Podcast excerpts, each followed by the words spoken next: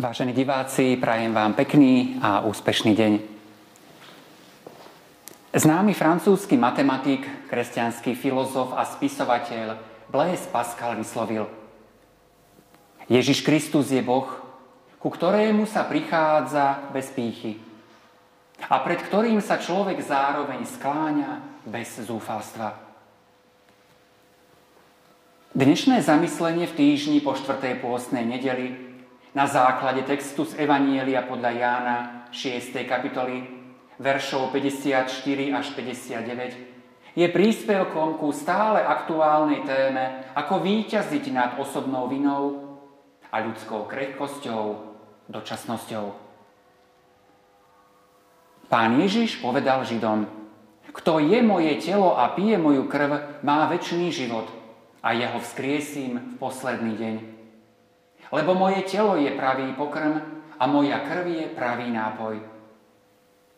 Kto je moje telo a pije moju krv, zostáva vo mne a ja v ňom. Ako mňa poslal živý Otec, a ja žijem skrze Otca. Aj ten, kto mňa je, bude žiť skrze mňa. To je ten chlieb, ktorý zostúpil z neba. Nie aký jedli otcovia a umreli. Kto je tento chlieb, bude žiť na veky. A toto povedal, keď vyučoval v synagóge v Kafarnaume. Každému z nás je už od našich detských liet jasné, že život je nesmierny dar, najväčšia hodnota. Dokladom toho je fakt, že keď máme migrénu, horšie sa nám dýcha, máme zvýšenú teplotu, tak zneistieme, znepokojíme sa a rýchlo hľadáme prostriedky na zoptimalizovanie stavu a návratu do normálu. Jednoducho, keď je život v ohrození, nehľadíme na peniaze, majetky, chytáme sa islámky. A v súčasnej pandemickej dobe, keď je nedostatok liekov, ľudia neraz háňajú rôzne necertifikované, oficiálne neschválené liečivá, či už na čiernom trhu, alebo cez čínsky AliExpress. Jednoducho každý súdny človek sa snaží zachovať, predĺžiť svoju existenciu na maximálnu možnú mieru. Je to prirodzený prejav pudu sebazáchovy. A tento pud môžeme považovať za zbytok Božieho obrazu v nás. Veď už prví ľudia mali žiť vo večnom spoločenstve so svojím stvoriteľom. Áno, túžime po večnom živote, po večnej nekončiacej existencii. Každý človek má rád svoj život. Nadovšetko svoj vlastný život. Potom na druhom mieste je to rodina. Len veľmi neradi sa vzdávame svojho času, pohodlia a svojich peňazí. Svoj život túžime prežiť a stvárniť podľa svojich predstav. Jednoducho chceme si odkusnúť čo najväčší kus z koláča života. Svoju duševnú rovnováhu budujeme spoliehaním sa na svoju vlastnú silu, prácu, možnosti.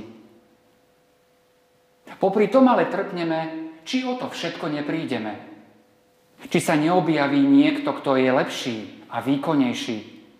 Či nepríde nejaká katastrofa, nejaká sociálna revolúcia. Neustále máme strach, že stratíme niečo alebo niekoho. Na kom nám záleží? Chýba nám dôvera v Pána Boha i druhých ľudí. Nie sme príliš nadšení nutnosťou odpúšťať a začínať dobrý vzťah od znova.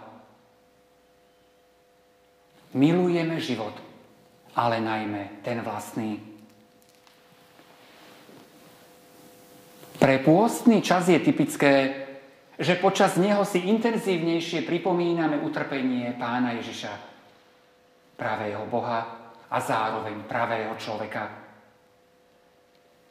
Plynutím pôstneho času sa stupňuje sprítomňovanie bolestí, trápení a ťažkostí, ktoré musel Pán Ježiš podstúpiť.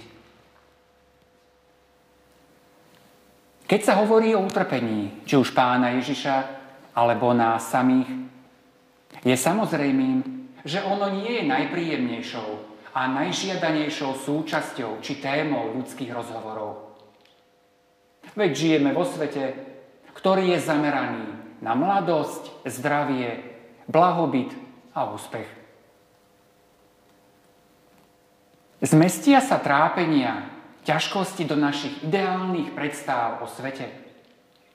Ako sa vysporiadame s týmito nežiadanými, ale predsa veľakrát prítomnými súčasťami nášho života? Podobne nech sa kdekoľvek a kedykoľvek spomína telo a krv nášho Pána Ježiša, má to dva rozmery. Prvý je smutný, tragický, a to v tom, že hriešne ľudstvo spôsobilo nesmierne utrpenie svätému bezhriešnemu Božiemu synovi. Druhý rozmer je pritom radostný. A to preto, lebo Pán Ježiš sa z lásky k človeku nechal dobrovoľne vydať do rúk zradcu, nespravodlivej veľrady a následného ukrižovania. Áno, dobrovoľne, aby veriaci mohli odvtedy pod spôsobom posveteného chleba i vína prijímať odpustenie svojich vín a tak dosahovali večný život. Nášho Pána vo všetkom jeho konaní viedla nezištná láska. Veď prirodzene hriešne ľudstvo ho nemohlo ničím ani inšpirovať, ani donútiť. Priamým dôkazom toho, že Pán Ježiš za svoju lásku nič neočakával, bola naša ľudská odpoveď na jeho lásku. A to poníženie, mučenie, odsúdenie. On vedel, čo ho čaká. On nezostal prekvapeným. Napriek všetkému nás pokladá za hodných svojej vzácnej pozornosti, svojej vzácnej svetosti. Keď Božie konanie je motivované láskou, my sa tiež snažíme napodobňovať Božiu lásku. Kiež by len bol náš osobný individuálny život formovaný, motivovaný snahou o napodobňovanie tej Božej lásky a svetosti. Mocné a zaujímavé Ježišove slová, ktoré si dnes približujeme, sú dokladom toho, že Pán Boh dopustí i zlé, ale popri tom neopustí. Mocné a neobyčajne intenzívne Ježišove slová, ktoré dnes počívame, sú dokladom toho, že nebeský Otec má záujem o spoločenstvo s nami i tam, na druhom brehu. O spoločenstvo, ktoré by nekončilo tu, v tejto časnosti. Pán Ježiš povedal Židom: kto je moje telo a pije moju krv, má večný život.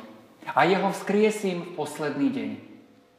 Lebo moje telo je pravý pokrm a moja krv je pravý nápoj. Kto je moje telo a pije moju krv, zostáva vo mne a ja v ňom. Tento blok je jednou z najdôležitejších častí učenia o Večeri Pánovej. O tej sviatosti, ktorú činíme na Ježišovu pamiatku a sebe na spasenie. Práve o zasľúbenie tej nefalšovanej večnosti pri dobrotivom Pánu Bohu ide vo Večeri Pánovej. Áno, v nej ide o tú zachraňujúcu prítomnosť skrieseného Pána Ježiša. O ústretový Boží krok ku človeku. Ako mňa poslal živý Otec, a ja žijem skrze Otca. Aj ten, kto mňa je, bude žiť skrze mňa.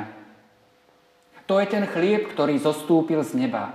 Nie aký jedli otcovia a umreli. Kto je tento chlieb, bude žiť na veky. Tieto slová sú na jednej strane krásne a povznášajúce, ale na strane druhej vyvolávajú pochybnosti, nedôveru. I zástupy sa kedysi pohoršovali hovoriac: Či to nie je Ježiš, syn Jozefov, ktorého otca a matku známe? Akože teraz hovorí, zostúpil som z neba. Dokonca niektorí zo širšieho okruhu učeníkov povedali, tvrdá je to reč, kto ju môže počúvať? Aj my ako veriaci členovia cirkvi to nemáme zľahčené. My ho nevidíme v oslávenom tele. Nevidíme, že jeho večná bytosť je spojená s viditeľným chlebom a kalichom. Nevidíme to. Ale môžeme veriť jeho slovám zaznačeným v písmach. Toto je moje telo, toto je moja krv. Samozrejme sme radi, keď si dorobíme chlieb náš každodenný. Ale to je pokrm dočasného charakteru. Dokonca i manna, ten pokrm padajúci z neba, bol dočasný. Avšak je tu niekto, kto je chlebom života. Kto je chlebom, ktorý zostúpil z neba. A tým je Pán Ježiš Kristus. Skutočný človek, skutočný Boh. Pán Ježiš učil, ako mňa poslal živý Otec, a ja žijem skrze Otca. Aj ten, kto mňa je, bude žiť skrze mňa. Tak, ako keď si zo stromu nezoberieme krásne ovocie, ak sa nenapijeme z čistej bystriny, podobne i tí, ktorí nepristupujú k sviatosti Večere Pánovej, tak nemajú úžitok z jej darov. Niekto si môže v tejto chvíli položiť logickú otázku. Veď Ježiš už nechodí po tejto zemi. Ako teda môžem prijať jeho dary, jeho odpustenie? Určitou odpoveďou na to môžu byť Ježišove slová adresované učeníkovi Petrovi.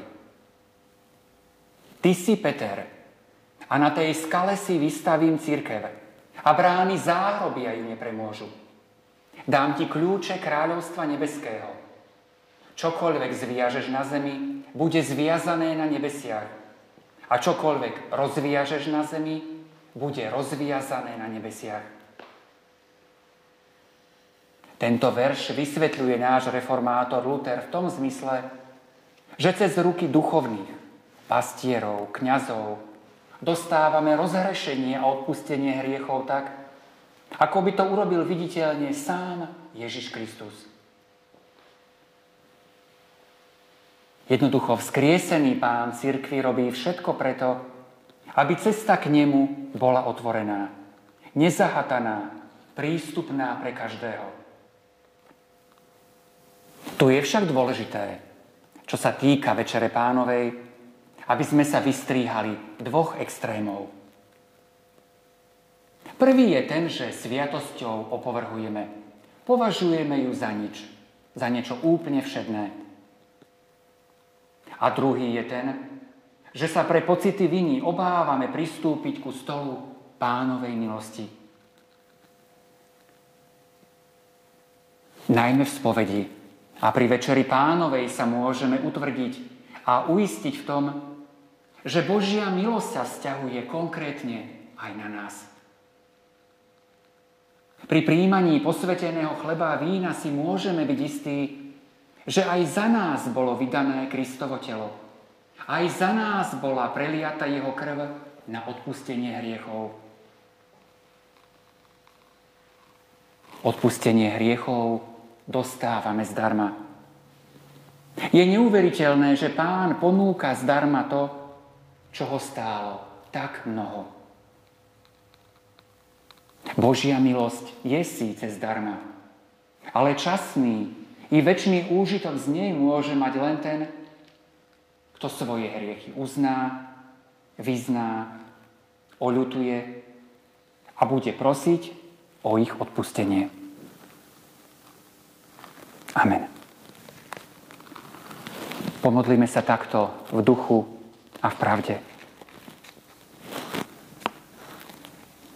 Drahý Bože a Pane náš, všetky Tvoje skutky sú hodnoverné, konané pravdivo a správne.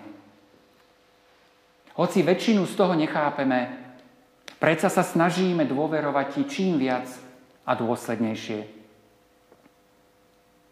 Sme takmer ako žabky na dne studne, ale predsa počujeme tvoj ľúbezný hlas, ktorý hovorí o kráse vecí, ktoré momentálne nevidíme. My, členovia cirkvi, ti ďakujeme, trojediný Pane Bože, za tvoje tajomné, mocné skutky, nielen osobne v tichosti, ale aj ako celé spoločenstvo. Prichádzame preto všetci s prosbou o odpustenie a milosť. Prichádzajme vtedy, keď sa cítime duchovne vyprahnutí. Prichádzajme s našimi nádejami a dobrými predsavzatiami. Vždy, keď je možnosť, pristupujme k stolu milosti. Obnovujme svoju vieru a v tomto svete slúžme Pánovi s radostným srdcom. Amen.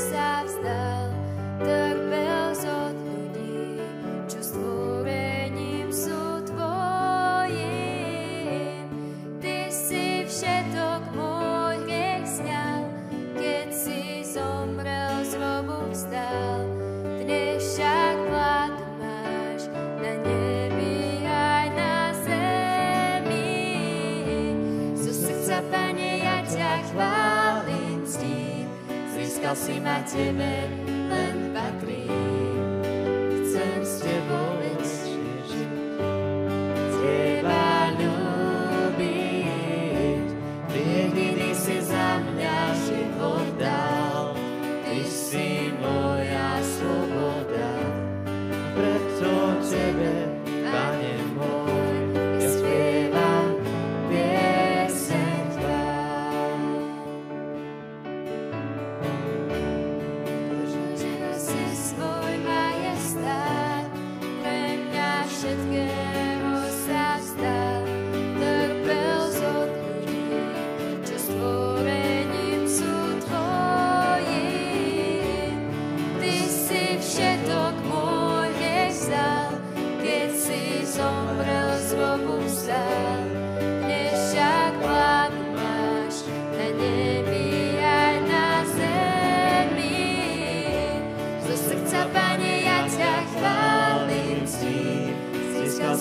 Amen.